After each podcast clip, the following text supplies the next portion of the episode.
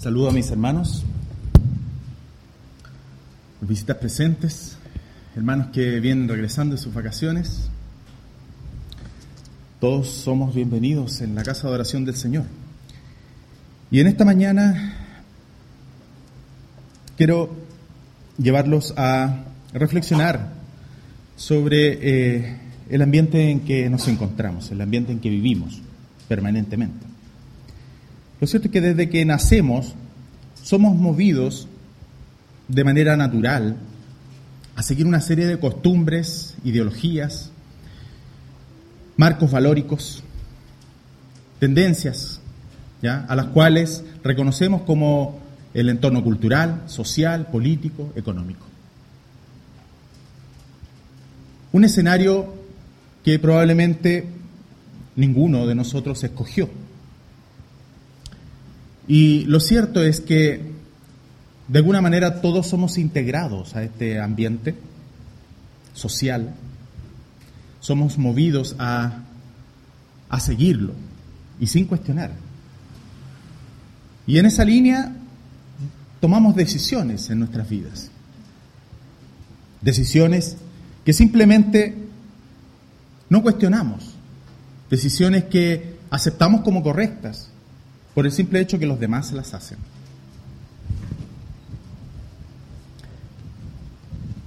En esa línea voy a citar algunos ejemplos.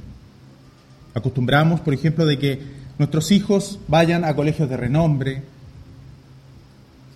¿cierto? Porque deben ser, deben tener cierto nivel de reconocimiento lo que ellos hacen en sus vidas, como también que ellos después aspiran a la universidad y alcanzar títulos profesionales.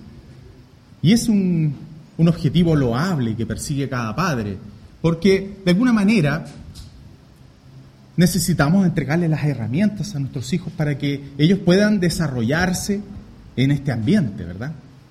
En este ambiente en el que estamos insertos. Pero siguiendo también en esa misma línea, también somos inducidos a tener la mejor tecnología.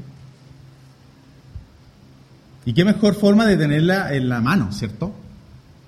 Es tener conectividad con todo el mundo, ¿cierto? Es algo que hoy día se ha transformado en una necesidad. La telefonía ya no simplemente es para hablar por teléfono, sino que también es para estar conectado con las redes sociales. Y necesitamos estar conectados con el mundo. Precisamente porque tenemos que estar insertos en este ambiente. Somos parte de él.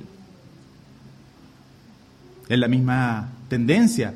Somos motivados también a seguir modas, a seguir, ¿cierto?, la forma de vestir, la forma en que debemos lucir.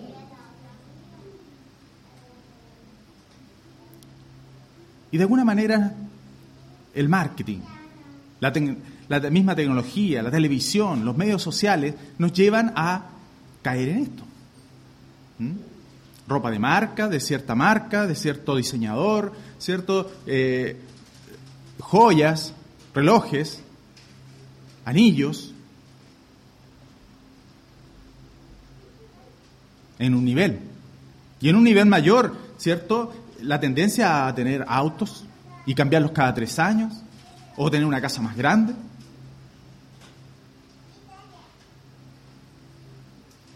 En esa línea somos insertos.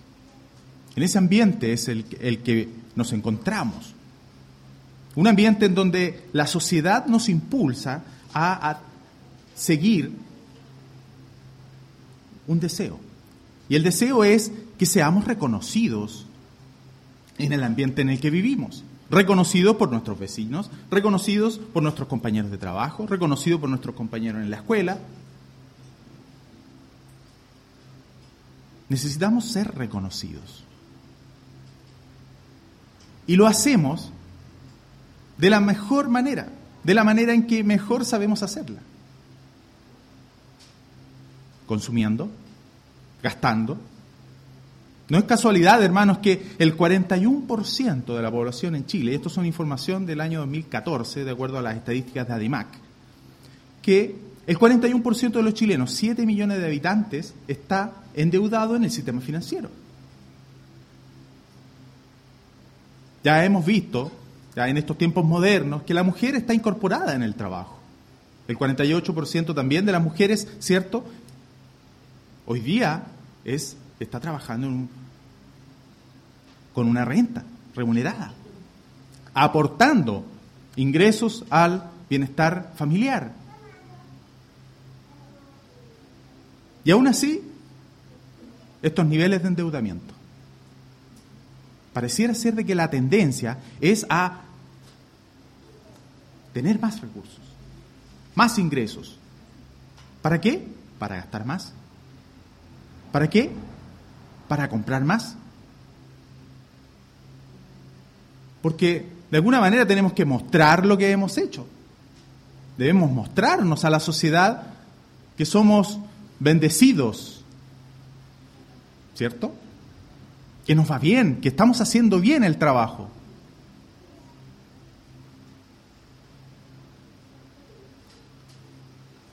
Y lo más penoso, hermanos míos, es que en esta tendencia en la que estamos insertos y en la que somos inducidos de manera natural porque no nos damos ni cuenta, ya no queda espacio para la humildad. La humildad viene a ser más un eh, una debilidad más que una virtud. ¿Y cómo no? Si lo miramos, el hombre en su afán de querer poseer más, de querer ser más reconocido, se abre camino como sea, usando los medios que sean posibles. Utiliza todas sus fuerzas, desde que se levanta hasta que se acuesta, en querer obtener más y más recursos. ¿Para qué? Para obtener más, más trofeos, tener más trofeos a que mostrar a la sociedad. Porque necesitamos ser reconocidos, necesitamos ser alabados.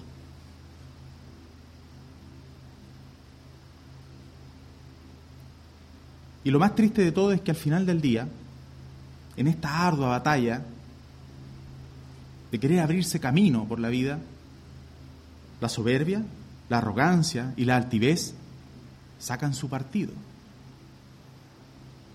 Hermanos, el mensaje de esta mañana se titula Humildes de corazón. Y pretendo desarrollar el mensaje respondiendo a dos preguntas. La primera es, ¿cómo actúa la soberbia en el ser humano?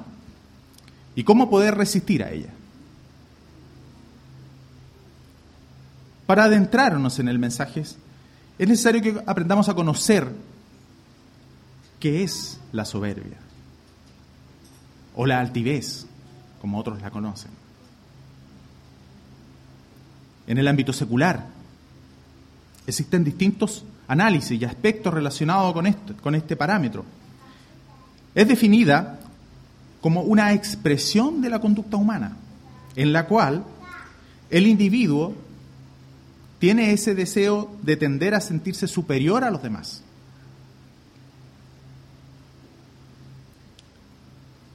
Tenemos varios sinónimos. La altanería, la arrogancia, vanidad, orgullo, soberbia, despectivo, imperioso. Por otra parte, de manera de entender el concepto, los antónimos son la humildad, la sencillez, la modestia. Dentro de los aspectos negativos que el ámbito social reconoce, porque hay aspectos negativos y positivos que reconoce la sociedad en este, en, este término, en esta expresión. Dentro de los aspectos negativos reconoce que el matiz principal de la arrogancia es el orgullo. Las personas que padecen de esta conducta no reconocen sus errores. Por favor, tomen asiento.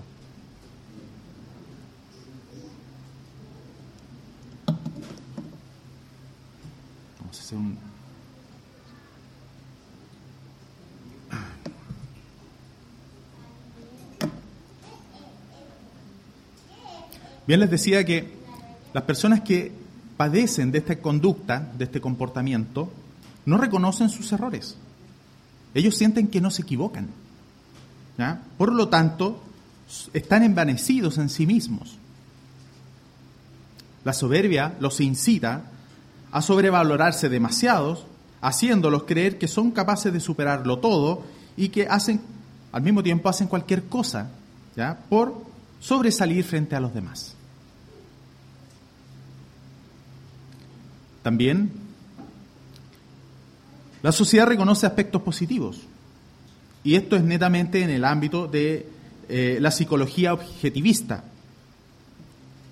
Los filósofos eh, Nietzsche y Alan Rain, ellos describen de que la soberbia es una virtud en el hombre, porque es, la, esta, es esta conducta la que permite al ser humano superarse. Pero esto es netamente en el ámbito secular, por favor. En el ámbito de la religión, es considerado uno de los siete pecados más importantes, ya que está vinculado directamente con otros pecados altamente destructivos, como por ejemplo la envidia, la codicia, el egoísmo. Aun cuando la conducta predominante siempre en ellos va a ser la soberbia, es esta la que de alguna manera permite ocultar estos matices conductuales. Así la envidia se manifiesta en ellos, ¿cierto? Comúnmente, porque no toleran que existan otras personas que sean superiores a ellos. Y están dispuestos a hacer cualquier cosa con tal de estar siempre ellos arriba. El egoísmo, de la misma manera, se manifiesta en el querer poseerlo todo. Ellos sienten que ellos son tan supremos, tan superiores, que los bienes no les pertenecen a los demás por derecho propio.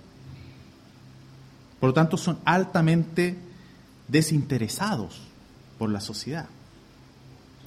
Son incapaces de poder concientizarse con el dolor ajeno. Totalmente descuidados de las necesidades de sus pares. Y es así como la soberbia, la envidia, la codicia, el egoísmo tienen características que los unen. Y esta característica, hermanos, es que el deseo imperioso de querer tener poder. ¿Qué nos dicen las escrituras referente a este asunto? Proverbios capítulo 6, versos del 16 al 19, nos enseña lo que Dios opina referente al soberbio. Y por favor, acompáñenme en sus Biblias. Proverbios 6, versos del 16 al 19. La reina Velera dice así, seis cosas aborrece Jehová, y aún siete abomina su alma. Los ojos altivos, la lengua mentirosa, las manos que, derramadoras de sangre inocente, el corazón que maquina pensamientos inicuos, los pies presurosos para correr al mar, el, el testigo falso que habla mentiras y el que siembra discordia entre hermanos. No es casualidad que lo primero que el Señor aborrece dentro de estas siete cosas que Él nombra sea la altivez del espíritu. Por ello debemos reflexionar sobre esto. Y si lo miramos este sentimiento, esta conducta, esta expresión conductual del, ser humano, también estuvo presente en el principio. Y por favor, acompáñeme. Génesis capítulo 3, versos del 4 al 6. Allí vamos a encontrar la forma en que la mujer fue tentada a pecar. El texto dice, Génesis 3, versos 4 al 6. Entonces la serpiente dijo a la mujer, no moriréis, sino que sabe Dios que el día en que comáis de él serán abiertos vuestros ojos y seréis como Dios, sabiendo el bien y el mal. Y vio la mujer que el árbol era bueno para comer y que era agradable a los ojos y el árbol codiciable para alcanzar la sabiduría. Tomó de su fruto y comió y dio también a su marido, el cual comió así como ella. Esta fue la primera vez que el hombre pecó. Y lo que vemos acá, hermanos míos, es claramente una desobediencia. ¿Ya? Una desobediencia directa a lo que el Señor les había antes advertido.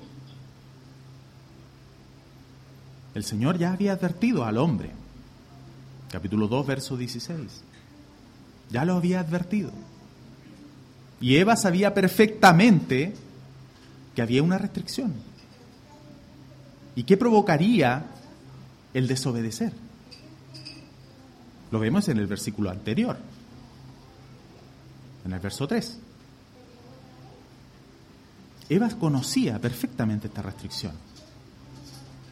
Ella podía comer de cualquier fruto de árbol.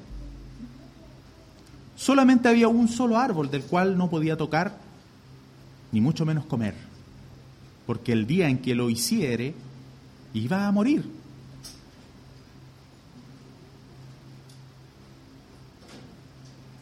Pero lo que Satanás sembró en el corazón de Eva,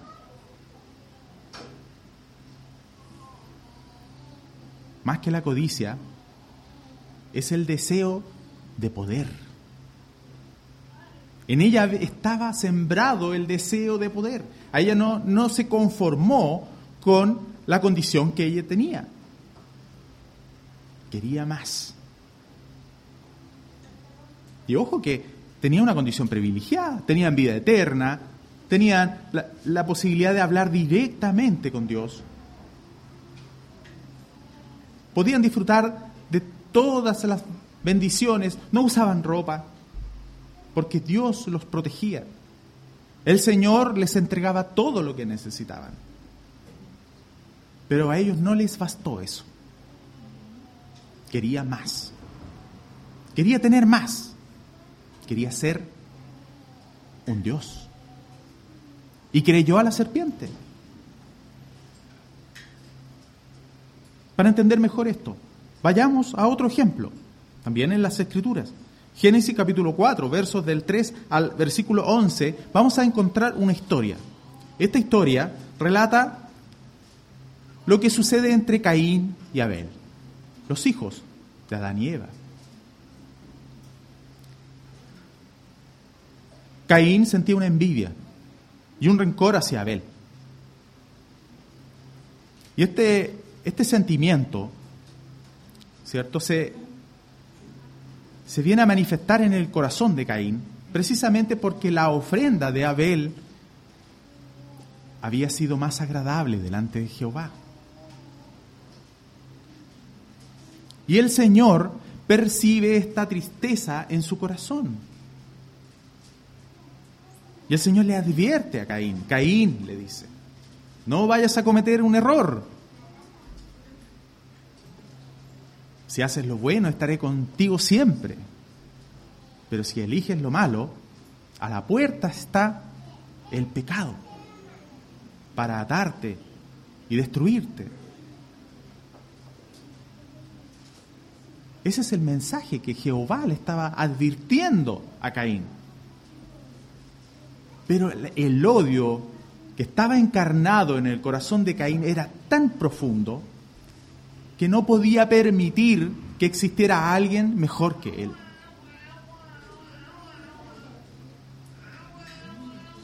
La escritura dice claramente que Caín sintió envidia hacia Abel, pero el sentimiento más profundo que había en él era de que en él no podía permitir que existiera alguien superior a él. Y él planeó la muerte. La planeó en su corazón. Concertó el momento exacto para poder llevar a cabo su plan diabólico y dar muerte a Abel. Pero por si fuera poco, en el versículo número 9 vamos a poder visualizar esta arrogancia. Esta arrogancia lo tenía tan cegado, lo tenía tan consumado a Caín, que no fue capaz de observar la oportunidad que Jehová le estaba dando en el verso 9. El Señor le hace una pregunta, una simple pregunta. ¿Dónde está tu hermano? Y esto, hermanos, disculpen, pero no se trata de que Jehová no sabía dónde estaba Abel. Jehová sabía perfectamente dónde estaba Abel y lo que había ocurrido. Pero él, con el amor de un padre, se dirige a Caín, con un afecto, con cariño. Le dice, ¿dónde está tu hermano? Tendiéndole la oportunidad para que este Caín pudiera arrepentirse, pudiera haber cambiado el curso de la historia. Caín pudo haber cambiado el escenario. Hasta ese minuto, él podía haber dicho, Señor, ¿qué hice? Cometí un grave error, me dejé llevar por la ira, perdóname, mira lo que hice me siento indigno. Créanme que el desarrollo de la historia habría sido diferente. Pero no fue así. Caín estaba sumergido en su altivez, en su soberbia, en su arrogancia. Y si no me cree, veamos la respuesta que Caín le, le da a Jehová. ¿Ya?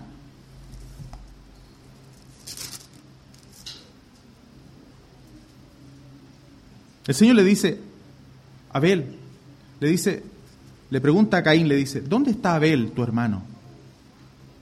Y él respondió, no sé, no sé, le dice, como queriendo engañar al Señor. Seguramente él pretendía que iba a poder burlar a Dios. No sé. ¿Acaso yo soy guarda de mi hermano? Yo aquí veo, hermanos, una, una insolencia tremenda, una, una falta de respeto hacia Jehová tremenda. Este hombre estaba a la altura de Dios, dirigiéndose de par a par. Como diciendo, ¿y tú qué te metes?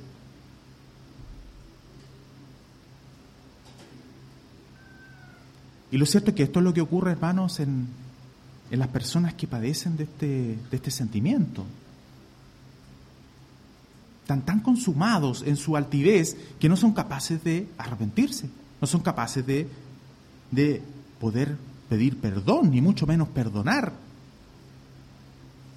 Este tipo de, de, persona, este tipo de, de conducta se contrapone directamente a los propósitos de Dios.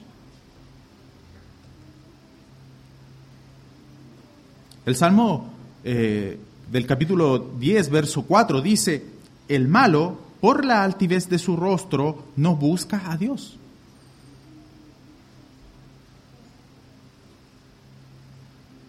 Todos ya sabemos qué ocurrió con este Caín. El Señor, después de esta respuesta que Caín le entregó, procedió inmediatamente a dictar su sentencia. Se acabaron las oportunidades para Caín, y tuvo bastantes,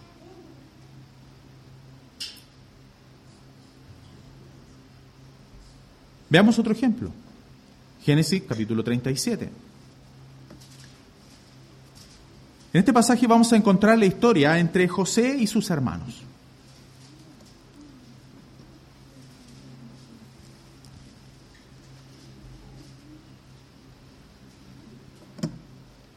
El pasaje nos muestra a un José muy joven, ya de edad de 17 años. Este muchacho era, había sido el último de los hijos de Jacob. Y lo cierto es que tenía el favor de su padre. Era el niño consentido, el regalón, como lo conocemos nosotros. Y este tipo de, afecto no caía en gracia para con sus hermanos. Sus hermanos le tenían envidia por esto. ¿ya? Pero si miramos más en las escrituras, ya vemos, por ejemplo, desde, desde el verso 6, ¿cierto? Vamos a observar que José comienza a relatar dos historias, dos historias que tienen relación con sueños que él había tenido. Hay dos sueños, el sueño de las espigas y el sueño de las estrellas. En estos sueños, el Señor ya le viene mostrando a José lo que haría con él más adelante, que lo pondría en una posición de altura, como Señor. Y en el verso 8 vemos que pareciera de que este, esta historia enciende la ira de sus hermanos. Una ira tal, ¿ya? porque en realidad ellos habían entendido perfectamente la interpretación de los sueños. Sabían que los sueños se referían a que José sería más grande que ellos. Y ellos no podían permitir eso, hermanos, no podían permitirlo. ¿Cómo ese, el más pequeño, ese que tenía 17 años, ahora iba a ser el más grande, iba a señorear sobre ellos? No, eso, eso no podían permitirlo. Y estaban dispuestos a dar muerte en el verso 20 vemos cómo ellos estaban planeando matarle.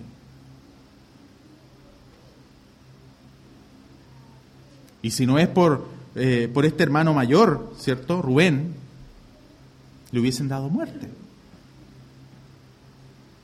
Sin embargo, la escritura al final de la historia termina con un José, ¿cierto? Vendido como un esclavo, ¿ya? Y eh, pasado por muerto delante de su papá, con una mentira que duraría más de 20 años.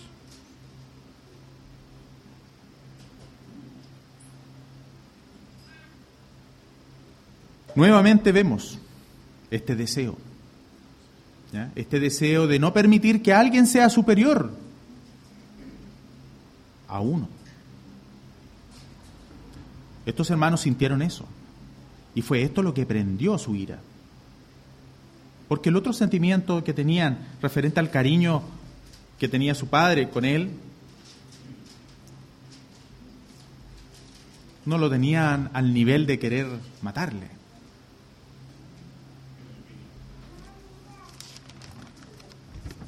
¿Qué nos dice el Señor sobre estas cosas? El Proverbio capítulo 13, verso 10 dice, ciertamente la soberbia concebirá contiendas. La soberbia es la, es la que da, es el puntapié a los conflictos. Lo ratifica nuevamente el, capítulo 28, verso 25 del mismo proverbio. Dice, el altivo de ánimo suscita contiendas. ¿Cómo podemos resistir a esto? La segunda pregunta. Nosotros, que somos los que estamos en el reino de los cielos, los que participamos de las cosas santas. Pareciera ser de que esto no ocurre en nuestras, en nuestras filas, pero aunque usted no lo crea, hermanos, también pasa, también ocurre. El Señor lo muestra en el libro de Mateo, capítulo 20, versos del 20 al 28.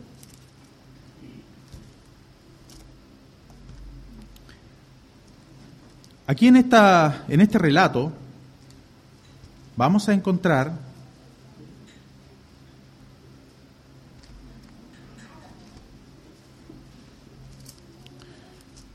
a una mujer, una madre, ¿cierto? Esta madre, la, ella era la madre de Santiago y de Juan, no lo dice el texto, pero por estudios bíblicos se, define que son ellos, y ella le pide algo al Señor. El Señor sabía perfectamente hacia dónde iba dirigida esta pregunta. El texto dice así, entonces se le acercó la madre de los hijos de Zebedeo con sus hijos. Estos eran Santiago y Juan. Postrándose ante él y pidiéndole algo. Él le dijo, ¿qué quieres? Y ella le dijo, ordena que en tu reino se sienten estos dos hijos míos, el uno a tu derecha y el otro a tu izquierda. Entonces Jesús respondiendo dijo, no sabéis lo que pedís. ¿Podéis beber del vaso que yo he de beber y ser bautizados con el bautismo con que yo soy bautizado? Y ellos dijeron, podemos. Y él les dijo, a la verdad, de mi vaso beberéis y con el bautismo con que yo soy bautizado seréis bautizados, pero el sentaros a mi derecha y a mi izquierda no es mío darlo, sino a aquellos para quienes está preparado por mi Padre. Cuando los diez oyeron esto, y estos son los otros apóstoles, se enojaron contra estos dos. Entonces Jesús, llamándolos, les dijo, sabéis que los gobernantes de las naciones se enseñorean de ellas, y los que son grandes ejercen sobre ellas potestad. Mas entre vosotros no será así, sino, y aquí viene, por favor, la enseñanza. El que quiere hacerse grande entre vosotros será vuestro servidor y el que quiera ser el primero entre vosotros será vuestro siervo.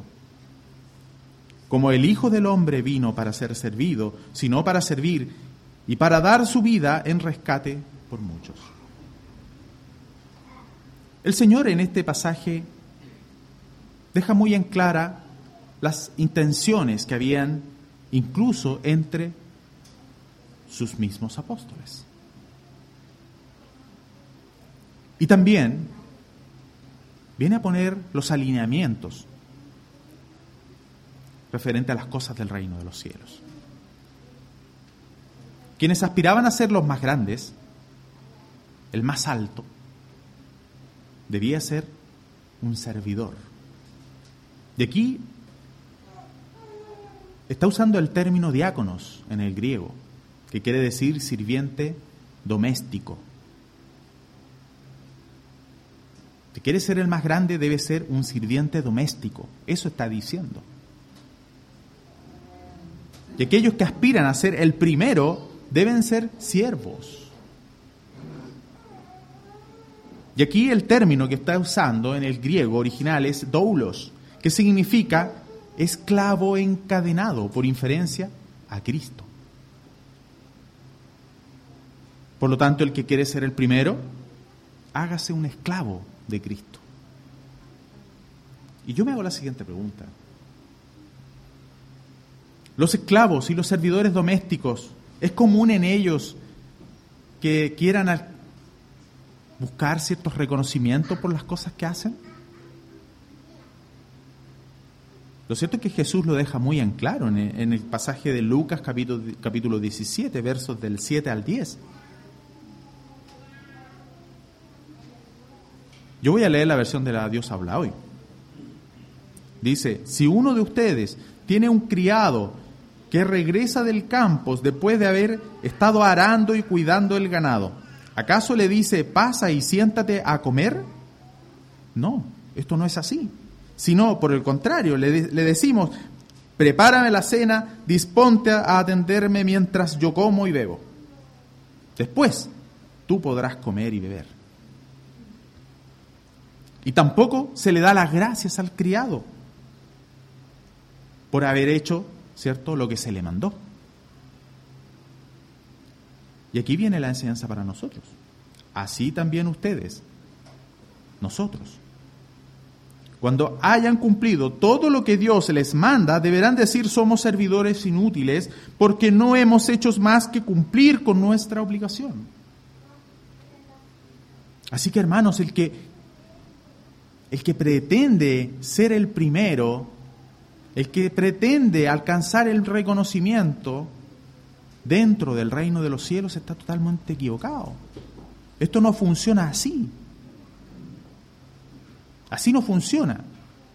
En el reino de los cielos es algo totalmente distinto.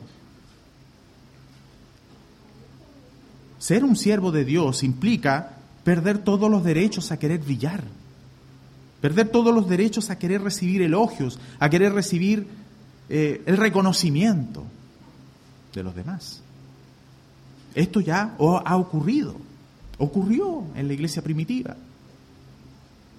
Siempre los seres humanos estamos inducidos a querer compararnos. Pero el Señor lo deja muy en claro. Debemos ser siervos. Siervos de los cuales el día del bautismo renunciamos a nuestra vida. Morimos a estos deseos. Un deseo de la carne. ¿Para qué? Para que sea Cristo quien sea reconocido. Sea Cristo el que reciba el elogio. Sea Cristo el que tenga toda la gloria y la honra, no nosotros.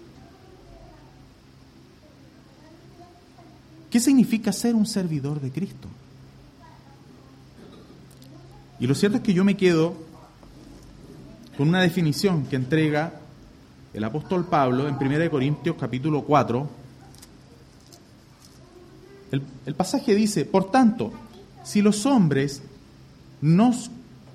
Perdón, por lo tanto, dice, por tanto, que los hombres nos consideren como servidores de Cristo y administradores de los misterios de Dios. Pablo, para referirse a este, para esta definición, para el término servidores de Cristo, en el griego él está utilizando el término juperetes, que significa remero de más baja estima, literal al español. Él está diciendo que para ser servidores de Cristo debemos ser estos remeros, estas personas.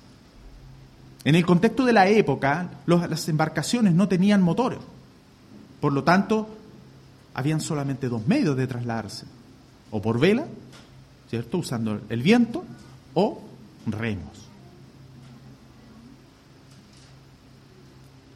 Los juberetes eran estos remeros que estaban allá abajo, los de más abajo aquellos que están encadenados porque son esclavos, están encadenados y nunca ven siquiera la luz del sol. Mucho menos van a poder subir, ¿cierto?, a la cubierta del barco para que los demás los vean o tomar decisiones. Estas personas nadie sabe quiénes son siquiera sabe cómo se llaman. Nunca ven la luz del sol, pero están allí, día y noche, remando, para que el barco de Dios pueda moverse por las aguas. Filipenses capítulo 2, versos del 3 al 8. Tenemos la enseñanza de Pablo, que dice, nada hagáis por contienda o por vanagloria. Antes bien, con humildad, estimando cada uno a los demás como superiores a él mismo, no mirando cada uno lo suyo propio, sino cada cual también por los otros. Haya pues en vosotros este sentir que hubo también en Cristo Jesús, el cual, siendo en forma de Dios, no estimó ser igual a Dios como cosa que aferrarse, sino que se despojó a sí mismo, tomando forma de siervo, hecho semejante a los hombres, y estando en la condición de hombre, se humilló a sí mismo, haciéndose obediente hasta la muerte y muerte de cruz.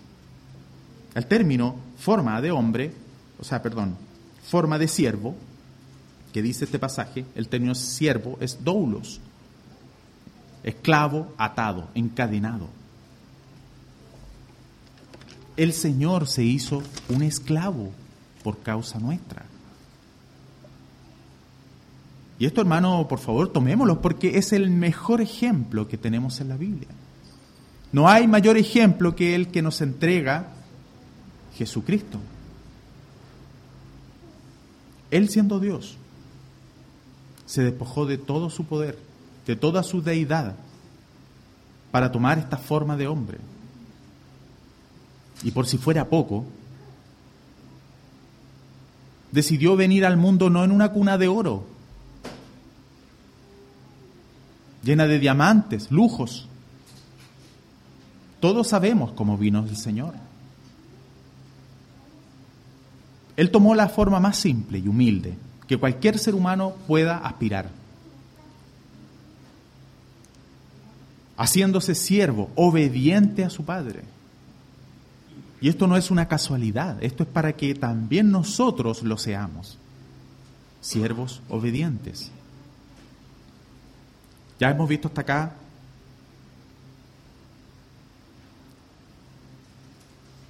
quiénes son los altivos de corazón. Ya hemos visto ejemplos bíblicos.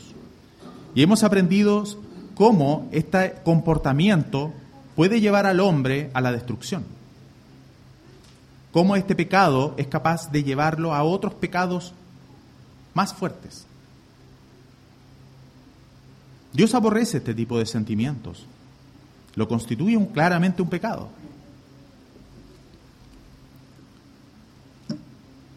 Pero adicionalmente, también vimos de que estas personas, los altivos de corazón, son incapaces de poder sentir amor.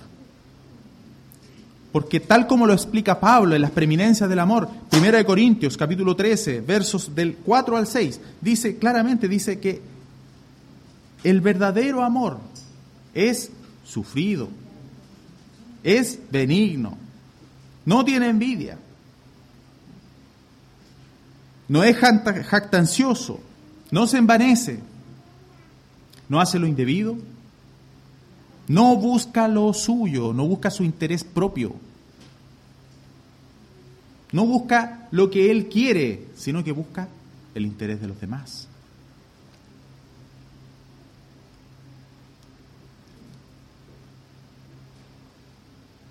No se irrita, no guarda rencor, no se goza de la injusticia, más se goza de la verdad. Pero quienes padecen de la altivez, ¿cierto? Quienes padecen de la arrogancia, lo cierto es que son hombres que se oponen a todas estas cosas, porque actúan de manera totalmente contraria a esta, a esta definición.